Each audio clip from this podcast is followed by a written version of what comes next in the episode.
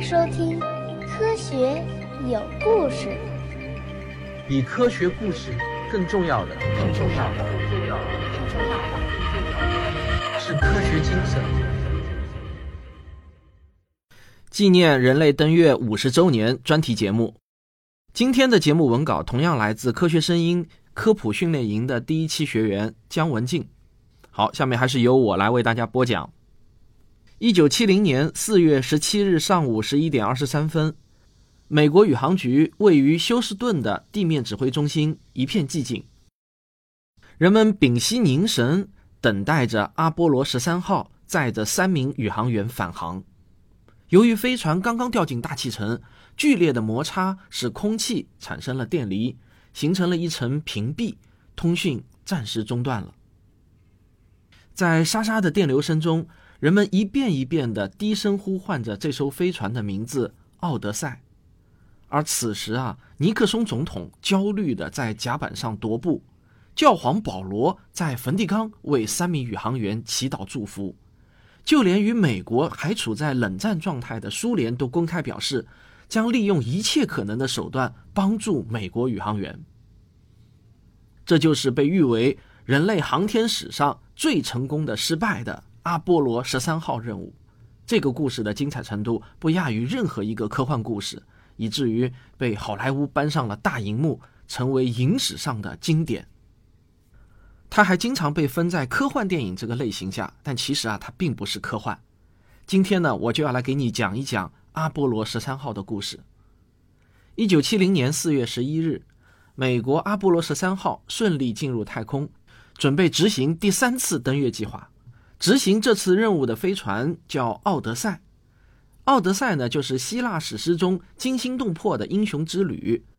或许从这个名字开始，就注定了这次任务在冥冥之中的命运。登月飞船由三部分组成：中部的指令舱是宇航员主要活动的地方；尾部的服务舱为飞船提供动力和氧气等供给；顶部是一个独立的登月舱，在登月的时候会与飞船主体部分分离。登月任务完成之后呢，再将宇航员送回绕月轨道，与飞船对接，返回地球。起初一切都顺利的难以置信，以至于在发射后的第四十六小时，地面控制人员还打趣的抱怨道：“我们已经无聊到流泪了。”三名宇航员还拿起简陋的设备，兴致勃勃的电视直播太空生活。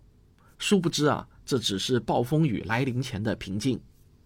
在直播中道完晚安之后不久，飞船尾部突然传来一声爆炸声。三十秒的寂静后，地面的人们听到宇航员斯威格特说出了太空史上最著名的那句话：“休斯顿，我们遇到麻烦了。” OK，stand by。OK，we had a problem here。紧接着，飞船的各个系统开始出现异常，警告灯闪亮起来。这时候，另一个宇航员罗威尔不经意地朝窗外一瞥。居然看到飞船的尾部正飘着一些气状物质，几秒之后，他才反应过来，那是他们在太空中赖以生存的氧气啊！原来，服务舱的二号氧气罐发生了爆炸，同时摧毁了一号氧气罐。氧气罐的爆炸不但摧毁了指令舱中的生命支持系统，更连带着引发了多重危机。阿波罗飞船的供电依靠的是液氧与液氢在燃料电池中的反应，同时，燃料电池内化学反应产生的水也是宇航员饮水的来源。当液氧供应不足时，燃料电池就无法继续工作。也就是说，飞船面临失去氧气、电能和饮用水的三重困境。这个时候，登月显然是不用想了，宇航员能否安全返回地球？那都显得几率渺茫。爆炸发生二十五分钟后，指令舱内的氧气只够宇航员呼吸十五分钟了。三个人被迫挤进了登月舱。由于登月舱在登陆月球的过程中需要自主飞行，所以呢，它是拥有独立的发电机和供电供氧设备的。此刻，它成了宇航员们唯一的救命稻草。但是啊，登月舱并不是为了逃生设计的。它原本的设计只供两名宇航员使用两天，而如今却有三名宇航员要靠它存活四天。登月舱上储备的氧气是足够的，但危机并不来源于氧气，而是二氧化碳的浓度太高。我们在生活中啊，有时候在人多的办公室或者不通风的地下室待得太久，就会有头晕的症状，这就是二氧化碳中毒的前兆。在新鲜空气中，二氧化碳的含量大约为百分之零点零三。如果二氧化碳的浓度达到了百分之十以上，就会导致人的意识不清、瘫痪，甚至是死亡。但是飞船是一个狭小的密封空间，必须依靠一种特殊的空气过滤器，用氢氧化锂与二氧化碳反应，才能消耗掉宇航员们排出的二氧化碳。由于登月舱多了一个人，没用多长时间，飞船上的二氧化碳浓度就触发了报警，提示宇航员有中毒的危险。不过幸运的是啊，指挥舱中还有一个备用的过滤器。但是呢，令人感到哭笑不得的是啊。这个备用过滤器的接口形状和登月舱的安装槽不同，一个是方的，一个是圆的，接不上去，嗨，这真的是悲剧了。于是地面上的工程师和科学家们就立即开始了头脑风暴，寻找解决方案。时间呢是一分一秒的过去了，宇航员们的呼吸越来越困难。就在这关键时刻，地球的消息传过来了。可以利用飞船上的杂物制作一个简易的转接头，把备用过滤器接入登月舱。如果你看过《阿波罗十三号》这个电影的话，我估计你一定会对这个情节印象十分深刻的。于是呢，这三名宇航员就开始了与死神的赛跑。他们必须在窒息之前完成上百步复杂的手工制作。在最后时刻，他们在 NASA 科学家的指引下，用一些粘性的胶带。还有一块从飞行手册后面撕下来的纸板，以及啊从他们的太空内衣裤上扯下来的一些塑料片，做成了一个帮助空气过滤器更有效工作的粗糙的适配器。登月舱的空气最后终于从毒性状态回到了清洁状态。但这仅仅是宇宙考验的开始，接下来挑战接踵而至。为了尽可能的节省登月舱氧化锂电池里极为有限的电能，宇航员们又不得不让飞船进入到了超级省电模式，功耗降低到了正常情况下的五分之一。那为了留出足够的动力，他们关掉了加热器，舱内的温度也就随着降到了四摄氏度左右的低温状态。此外，在飞船上需要喝水的，除了三位宇航员外，还有各种电子器件的水冷设备，为了尽量的节约用水，宇航员们每天的饮水量只有正常情况下的五分之一。当飞船终于从月球的另一面重新露面时，地面控制人员再次陷入一片沉默。他们明白，就算再怎么省，登月舱上的燃料也只够一次启动发动机。如果失败的话，那宇航员也就永远的会。飘落在太空中，不可能返回地球了。他们冷静地计算着各种参数，要确保万无一失。好在呢，最后是一次性成功了。飞船以两倍子弹的速度飞离月球，驶向地球的方向。四月十七日上午十一时，人们走到了这段艰苦返程的最后阶段。宇航员从登月舱重新回到返回舱奥德赛。由于时间紧迫啊。他们只来得及从那里拿回一只把手当做纪念。事实上，他们甚至不知道返回舱外壳有没有受损。如果返回舱的隔热层受损，那么他们进入大气层时，将会在五千摄氏度的高温中化作一缕青烟。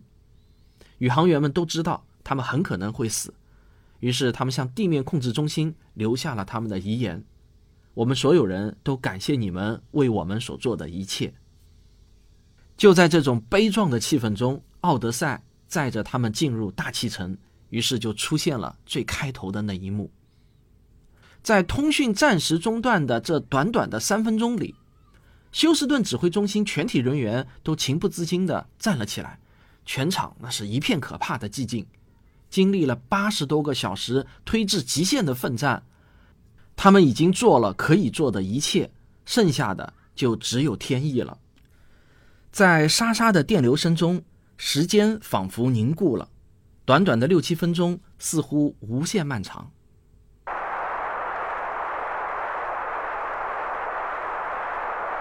突然，宇航员报平安的声音传来了一片欢呼声瞬间响彻了控制中心。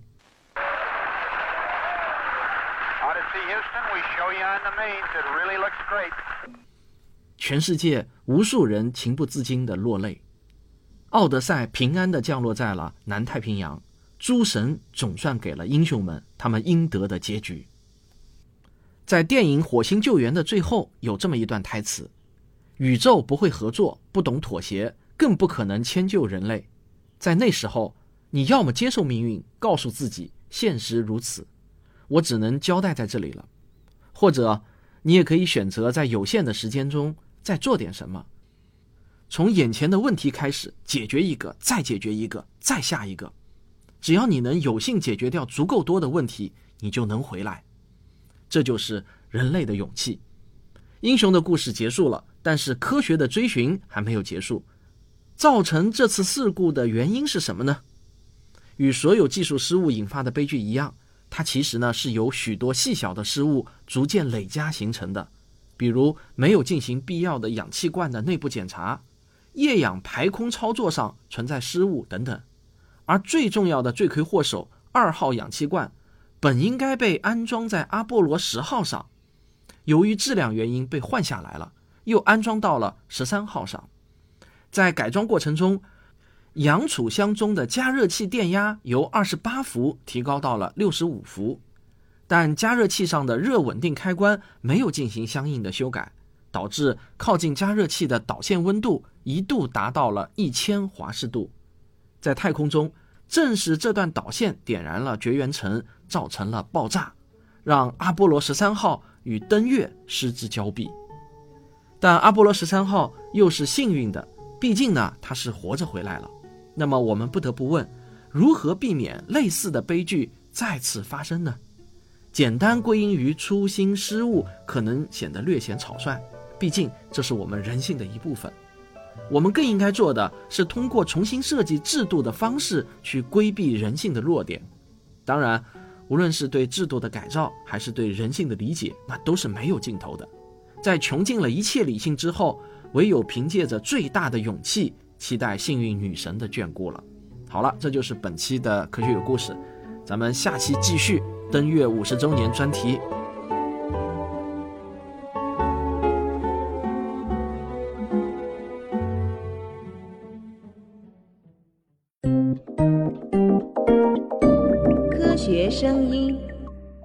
今天在结尾废话之前呢，要辛苦大家听个小广告先。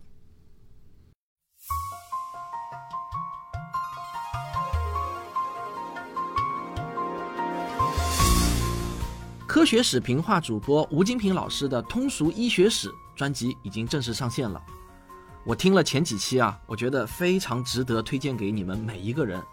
这不仅仅是一段医学史，也是人类思考能力的升级史。它对我们每一个人维护自己的健康都有现实意义。在科学史评话或者科学声音的微信公号中都可以收听这个专辑。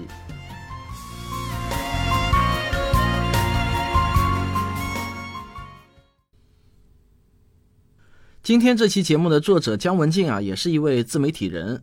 他不但是樊登读书会的签约讲述人，也是抖音上解读科幻电影的热门主播。哎，我们来听他自己是怎么说的。